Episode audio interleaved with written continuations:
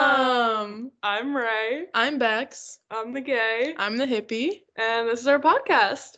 So basically, here we're just kind of two people with two very different viewpoints trying to talk about the real shit in life. Yeah, and we're going to talk about everything from sex to drugs to family, friends, the pandemic, everything in between. Exactly. Kind of just talking about shit that is affects everyone daily but may not be talked about as genuinely as it could be, I guess. Yeah, definitely. Yeah, so we hope that anyone out there actually listening can kind of relate to what we have to say and if not, that's cool. That's that's how it is. But we have shit to say, so we're making a podcast to say it.